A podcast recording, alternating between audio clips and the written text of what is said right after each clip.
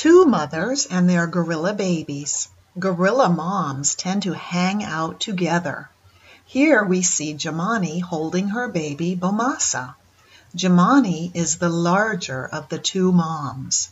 Seated behind her we see Olympia.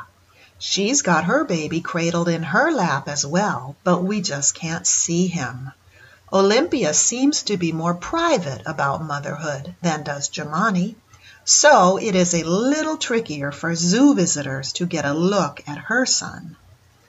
Big trouble erupted a few days after this photo was taken. One Friday morning the zookeepers came in and noticed something new.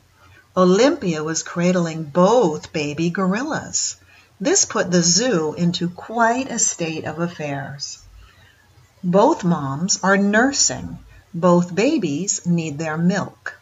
The zoo wanted to get Bomassa away from Olympia and back into the rightful hands of his mother. This needed to happen fairly quickly, too. As nursing mothers are aware, you can't go too long without nursing your baby, or your body just stops producing milk. Luckily, Olympia was happily nursing and caring for both babies, so Bomassa was in no imminent danger. No one knew what had happened or why Olympia had stolen the baby.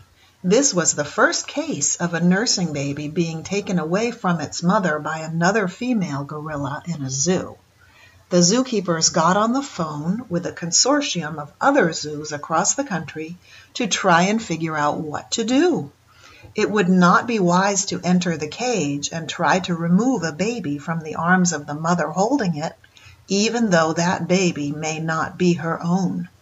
Gorillas are docile, they are vegetarian, but they have no real reason to want to go after the zookeepers. But we are talking about that mother child bond here. Besides which, the strength of a gorilla is enormous.